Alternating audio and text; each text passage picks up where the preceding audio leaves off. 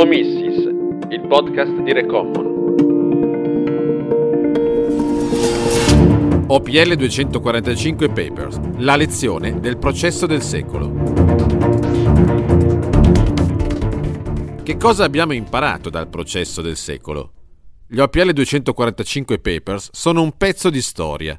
Per la Nigeria sono un pezzo considerevole visto che partono addirittura dal 1998, mentre per i fatti contestati a Eni e Shell le inchieste arriveranno più tardi, con l'accusa di concorso in corruzione internazionale per l'acquisizione della licenza del pozzo petrolifero al largo delle coste nigeriane.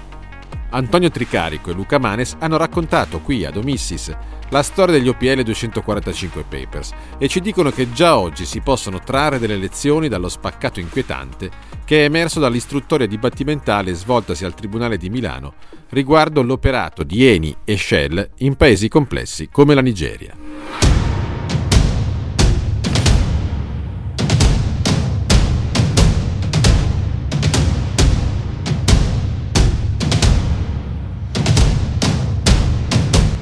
Prima lezione. La capacità di influenzare processi democratici.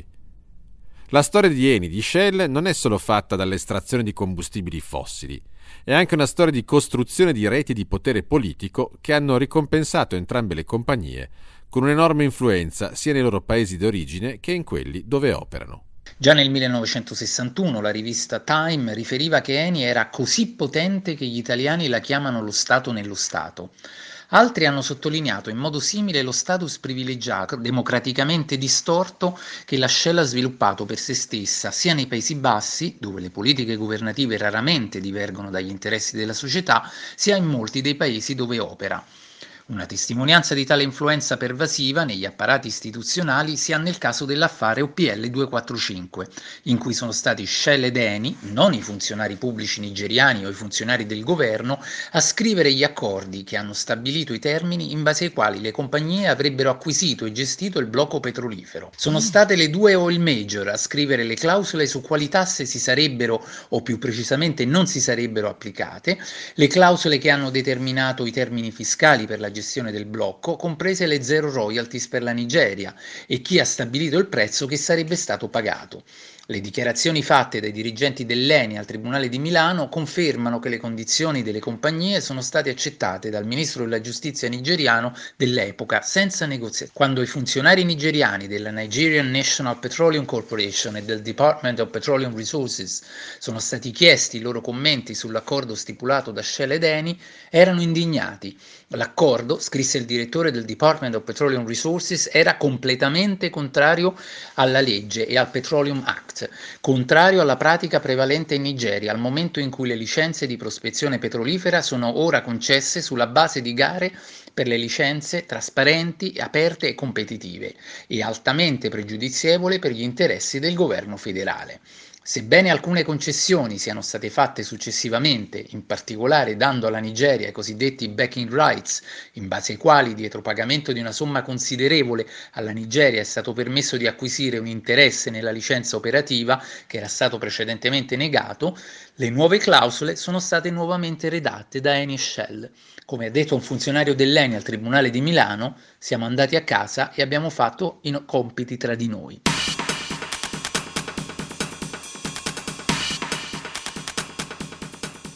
Potere di cui godono Eni e Shell non nasce per caso, né deriva unicamente dal loro peso economico.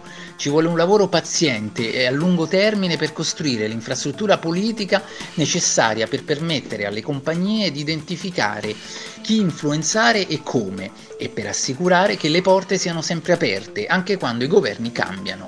Nel caso della Shell, gli OPL 245 Papers forniscono una visione considerevole delle strategie dell'azienda per esercitare tale influenza, rivelando ciò che sembrerebbe essere un'operazione ben oliata per coltivare politici permissivi e sostenere la loro elezione. Come ha osservato il procuratore di Milano nelle sue conclusioni del processo, il compito degli ex servizi segreti britannici Copestone e Colgate sembra essere stato quello di identificare gli appetiti e il posizionamento reciproco dei funzionari pubblici. Una particolare attenzione sembra sembra essere stata rivolta all'identificazione dei politici che erano sotto pressione per raccogliere denaro per motivi politici di partito e personali. Il 29 marzo 2010, ad esempio, Copleston scriveva ai colleghi: Con una elezione a soli dieci mesi di distanza, la necessità di costruire forzieri di guerra per la campagna elettorale è forte e il calcolo di come rimanere rilevanti in carica dopo il 2011 sarà uno dei principali motori del processo decisionale per tutto il resto del 2010. Seconda lezione. Il fallimento della due diligence anticorruzione. Gli OPL 245 Papers mostrano una discrezionalità a dir poco preoccupante nella due diligence anticorruzione dei due colossi energetici finiti a processo. Nel 2009 ai dirigenti della Shell è stato ripetutamente detto che sarebbero state pagate delle tangenti. A gennaio 2009 John Colpeston registrò che una parte sostanziale del denaro che la Shell stava offrendo a Malibu per il giacimento OPL 245 sarebbe servita per pagare le persone.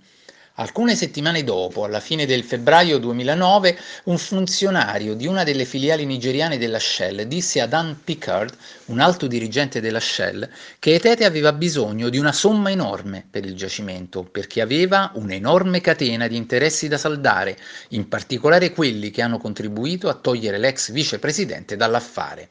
Un anno dopo, Guy Colgate registrò che Etete aveva bisogno di far concludere l'affare perché ha promesso la paga ad altri. Nonostante queste e altre email altrettanto preoccupanti, la proposta della Shell del marzo 2010 di avviare le trattative per l'acquisto di OPL 245 non contiene alcuna valutazione dei rischi di corruzione. Nonostante le informazioni sulle probabili tangenti e la conoscenza della condanna di Etete per riciclaggio di denaro, i dirigenti della Shell concludono comunque che non è stato trovato alcun impedimento a trattare con Malabu. A ottobre 2010, quando i dirigenti della Shell firmarono una proposta interna di investimento del gruppo, ai dirigenti fu detto che il punto di vista del paese era che il presidente è motivato a vedere il 245 chiuso rapidamente, spinto dalle aspettative sui proventi che Malabù riceverà e dai contributi politici che affluiranno di conseguenza.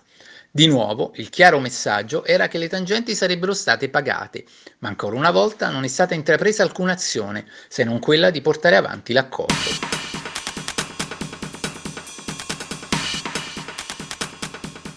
L'unità anticorruzione dell'ENI si è dimostrata meno distratta. Email interne rivelano che per tutto il 2010 l'unità ha sollevato numerosi interrogativi sul coinvolgimento di Etete in Malabu e sui suoi precedenti come riciclatore di denaro. In particolare l'unità anticorruzione di Eni era molto preoccupata per la mancanza di documentazione ufficiale sulla struttura azionaria di Malabu e sul ruolo di Etete in questa.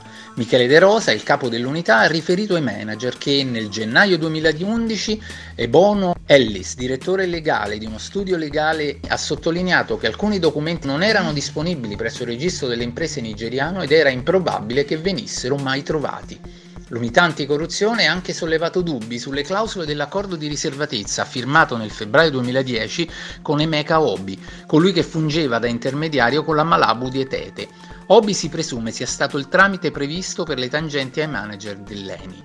La preoccupazione dell'anticorruzione ruotava intorno a una clausola che introduceva non solo la riservatezza nel rapporto con Hobby, in modo che Eni non potesse informare Shell o altri, ma addirittura un'esclusiva per quanto riguarda la trattativa con Etete sull'OPL 245. Donatella Ranco, allora responsabile delle trattative internazionali per l'IMP di Eni, definì questa clausola non standard e inusuale e rivelò la sua opposizione ad essa. Tuttavia Claudio Descalzi, allora secondo in comando dell'Eni, Leni respinse le sue obiezioni.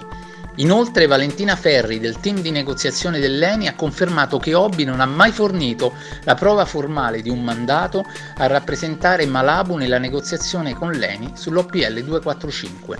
Sebbene abbia mostrato a Ferri un documento firmato dai Tete, non ne ha fornito una copia all'ENI. Il 7 aprile 2010 Ciro Pagano della NAE, la filiale nigeriana dell'ENI, ha scritto che stavano ancora aspettando di avere conferma da Malabu dell'esistenza di tale mandato. Infine il team di negoziazione di Eni era preoccupato del fatto che il documento che Obi aveva mostrato a Ferri richiedeva che l'intero corrispettivo per il blocco fosse pagato da Eni alla Energy Venture Partners di Obi e non alla Malabu, cosa a cui Donatella Ranco si opponeva fortemente.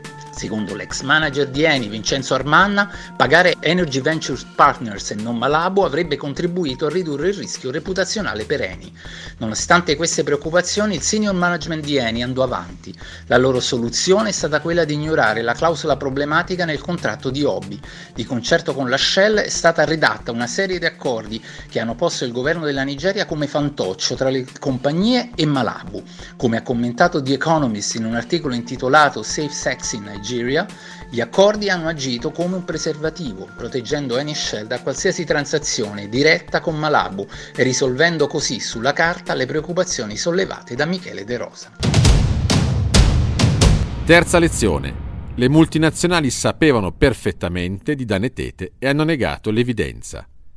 Quanto emerso dal processo per l'OPL 245 suggerisce che Shell ed Eni hanno negato l'evidenza, spesso scegliendo di non dire la verità. Ad esempio, per anni la Shell ha dichiarato agli azionisti, alla stampa e al pubblico di non essere a conoscenza di alcuna relazione tra Danetete e la Malabu, o non sapeva che Malabu era il beneficiario finale dei soldi pagati per la licenza OPL 245. Il 21 maggio 2012, in una lettera a Global Witness, la Shell ha dichiarato che non era a conoscenza del fatto che quel denaro dovesse essere pagato a Malabu. Lo stesso anno ha sostenuto che l'ispezione dei registri aziendali di Malabu, come parte della due diligence, non ha stabilito alcuna connessione tra Danetete e Malabu. Le email interne trapelate, che erano esplicite sui rapporti della Shell con Etete, hanno smentito questa linea. Già nel 2000, quando la Shell stava considerando un accordo per l'OPL 245, i dirigenti della Shell hanno discusso i nomi sul registro degli azionisti di Malabu, dicendo che dovremo scoprire dai Tete chi detiene azioni per suo conto. Un'altra email dal consulente interno della Shell nel 2002 afferma Etete è stato ministro del petrolio sotto il precedente regime militare e coinvolto direttamente o indirettamente in Malabu. Altre email registrano incontri tra Etete e altri dirigenti della Shell. In una un dirigente riferisce stiamo andando molto bene a livello personale, pranzo e molto champagne ghiacciato. Quando queste e altre email simili furono pubblicate, la Shell fu costretta ad ammettere che aveva effettivamente trattato con Etete per assicurarsi di mettere le mani sul blocco e che sapeva che il denaro pagato per il blocco sarebbe andato a Etete.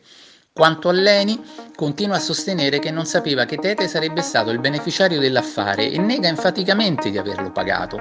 Anche qui ci sono palesi contraddizioni. In primo luogo perché a Leni era stato espressamente detto da The Risk Advisory Group, TRAG, una società che aveva commissionato la due diligence sull'affare OPL 245, che qualunque sia la struttura formale della proprietà di Malabu, tutte le fonti con cui abbiamo parlato sono unite nell'opinione che Danne Tete sia il proprietario della società.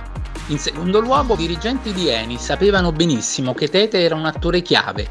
Il capo del progetto PL245 dell'Eni, Vincenzo Ormanna, ha incontrato Tete nella sua villa di Lagos nel dicembre 2009 e gli è stato presentato da Obi come il venditore. L'attuale amministratore delegato dell'Eni, Claudio Descalzi, allora numero 2 della società, ha incontrato Etete a Milano nel febbraio 2010. Il capo dell'Eni per l'Africa subsahariana, Roberto Casula, ha incontrato Etete a Milano nel novembre 2010. Il tutto ai fini della negoziazione dell'affare OPL 245. Il terzo, perché l'affermazione che Eni non ha mai pagato Etete, anche se vera, è una verità parziale che serve a nascondere una verità più dannosa. Secondo gli accordi per l'affare OPL 245 i pagamenti erano strutturati in modo che sulla carta Eni pagava il governo nigeriano per la licenza e il governo pagava Malabu come risarcimento per aver rinunciato ai suoi diritti sul blocco. L'accordo era stato organizzato in quel modo su istigazione di Eni e Shell, proprio perché le compagnie potessero affermare di non aver pagato Malabu e quindi Etete. Sì, Eni ha pagato il governo nigeriano, non Malabu, ma come stabilito un giudice statunitense in una causa civile contro Malabu, il ruolo del governo nigeriano nell'accordo era quello di un fantoccio che stava trattenendo 1,1 miliardi di dollari per il pagamento finale a Malabu. In conclusione, Colpevoli o no, del miliardo e cento milioni di dollari pagati da Eni e Shell, nulla è finito al governo e al popolo nigeriani. Come cittadini possiamo tutti chiederci se le prove emerse dal processo a Milano rivelano aziende di cui in ultima istanza ci si può fidare. Questi giganti possono essere riformati e controllati, a prescindere dal fatto che già oggi il governo italiano controlla il 30% di Eni e ne nomina i vertici? o il loro uso di porte girevoli, l'infiltrazione negli apparati degli stati e il coinvolgimento di XP è parte integrante del loro modo di operare? Probabilmente Shell ed Eni sono irriformabili e il loro modello di business, scritto nel loro DNA e nella loro storia, è incompatibile con la democrazia. Perciò non dovrebbero avere posto nella transizione giusta e democratica che ci dovrebbe portare a una società ecologica. Omissis, il podcast di Recommon. OPL 245 Papers, la lezione del processo del secolo, di Antonio Tricarico e Luca Manes. Il dossier sul processo e tutti i podcast su recommon.org.